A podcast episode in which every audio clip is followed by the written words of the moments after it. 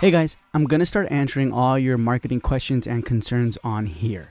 I'm to give you quick, bite sized, actionable marketing strategies and tactics that will help you attract new patients immediately and grow your practice.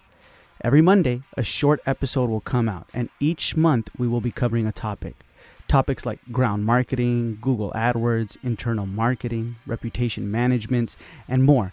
And I will have experts, agencies, and professionals give us step by step instructions you can easily implement. What you're listening to will be actionable steps you can do today, no strings attached. And then you will see the results. So, without further delay, let's get into our Monday morning marketing episode.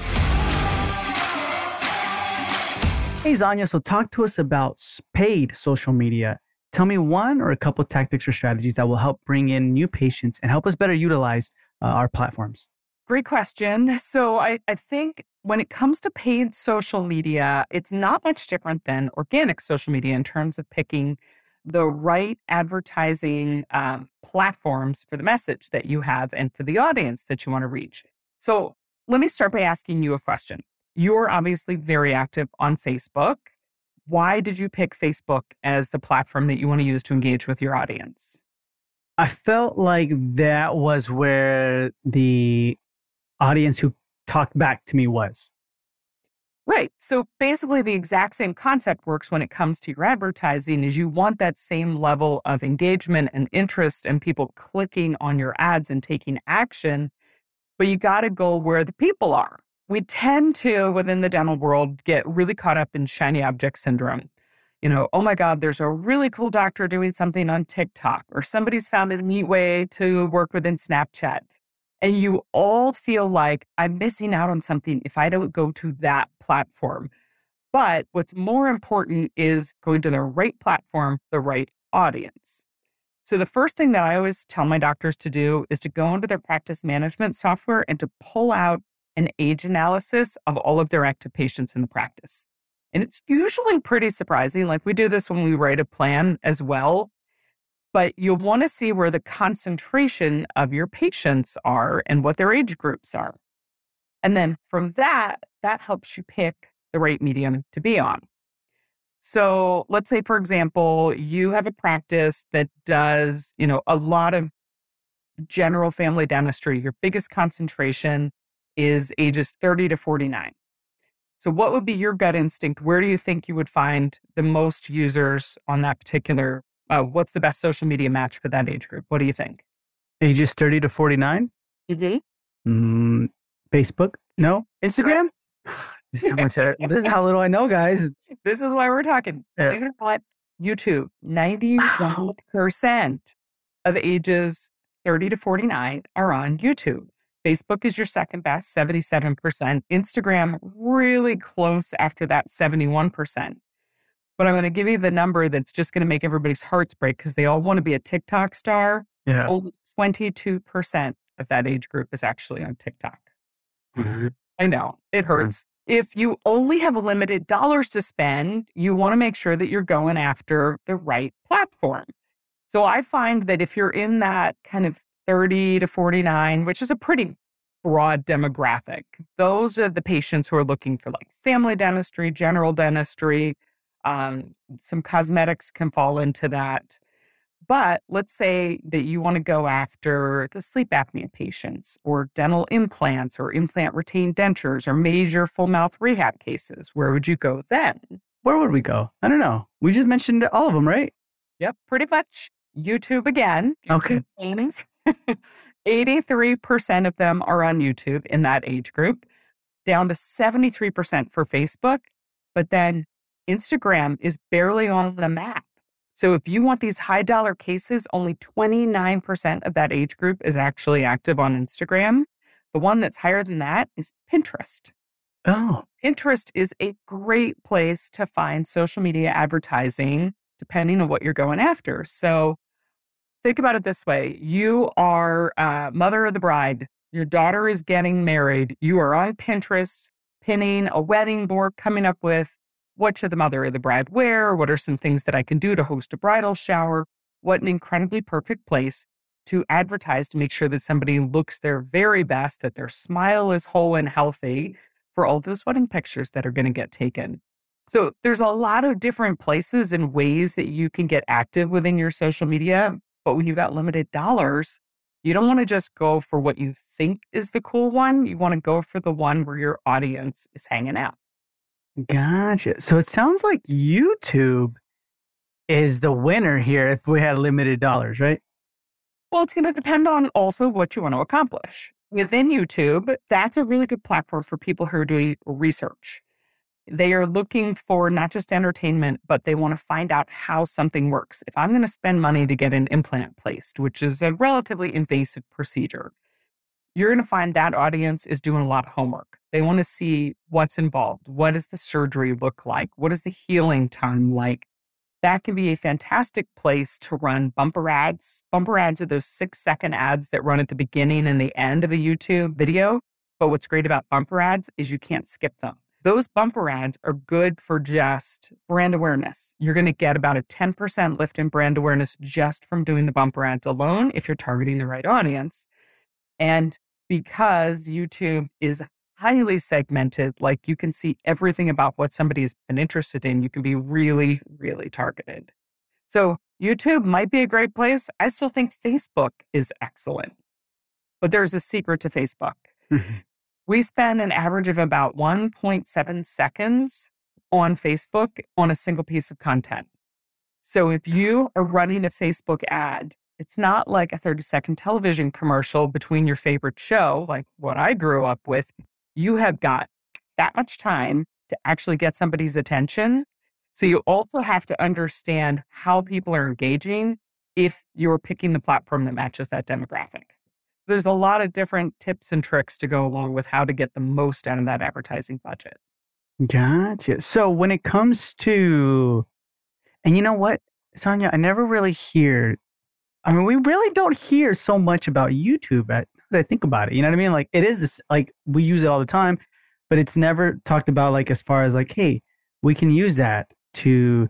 So then, budget wise, what would be for you if somebody's like, hey, Xana, I want to use YouTube as my main one right now? How much should I allocate for a budget? What do you think? Well, it's kind of no different than Google Ads because YouTube is owned by Google you really have to get some proper estimating done. I generally find anybody who is spending less than a minimum of 500 to 750 a month for a, a particular type of campaign that they're doing, they're not going to get any traction. But it's going to be different. You know, it's not like the cost of the YouTube ad is going to be exactly the same all across the country. It depends on the market you're in, how much competition there is, how big or small your audience is. So it's one of those things where you really want to work with a, a, professional to get them to truly estimate this for you before you make the commitment and say, oh, I'm going to make a commercial. You got to kind of know what you're getting into.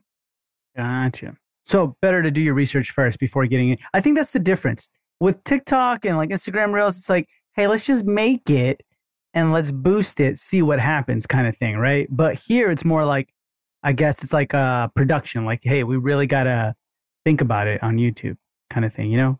On YouTube, on Facebook, on uh, any of these, I mean, these advertisers are making money hand over fist for a reason. It's because they know how to get people to take action, to click.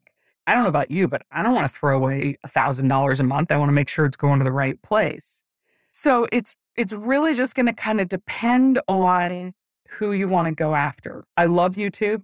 Facebook, everybody thinks Facebook is old school for organic, for social media interaction, but they've got 3 billion users. 3 billion. Mm-hmm. If you are not going to find your audience there, you're not going to find them anywhere.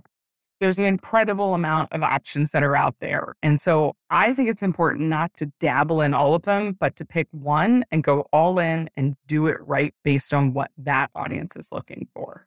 Yeah. So when it comes to the Facebook ads, right? Mm-hmm. We got that 1.7 seconds. What do you recommend as far as, or what have you seen? Who have you worked with, or what have you created where you're like, put money behind this because this is going to be fantastic as an ad? I have seen sleep apnea actually be pretty successful on Facebook.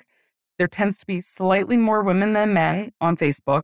And the women are the ones who tend to be suffering because they've got a husband who's snoring in bed and they're skimming through and there's imagine that you're kind of scrolling past an ad and the first thing that you hear is a really loud snore, that sleep apnea snore where people are kind of gasping for air. Mm. That's going to make me stop and say, okay, I got to see what the heck is going on here because that sounds incredibly familiar to me.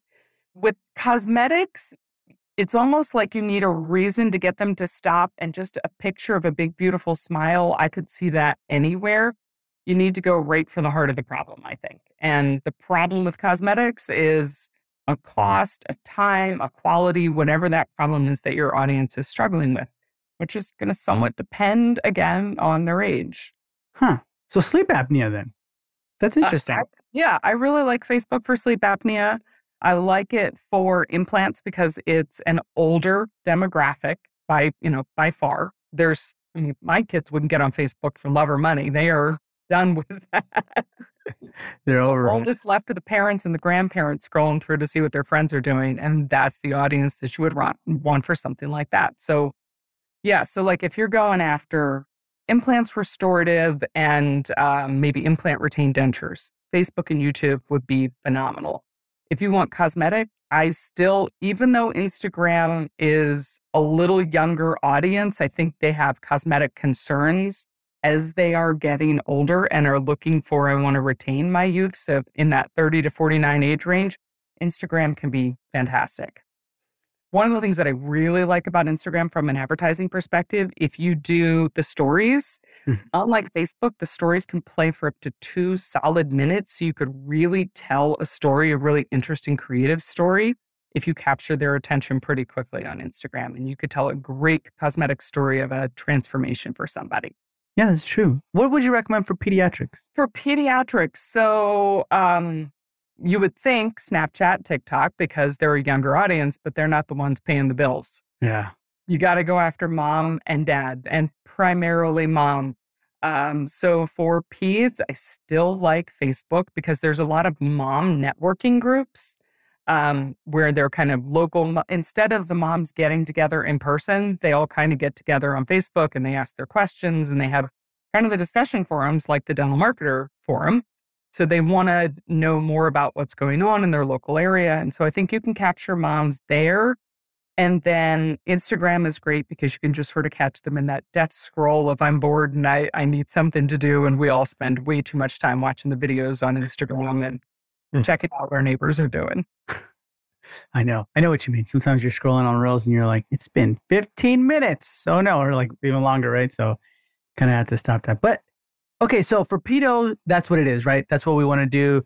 Any specific suggestion with pediatrics when it comes to the ad that you're running, right? So like you know how you said cosmetics and and sleep apnea and things like that. For them, anything specific?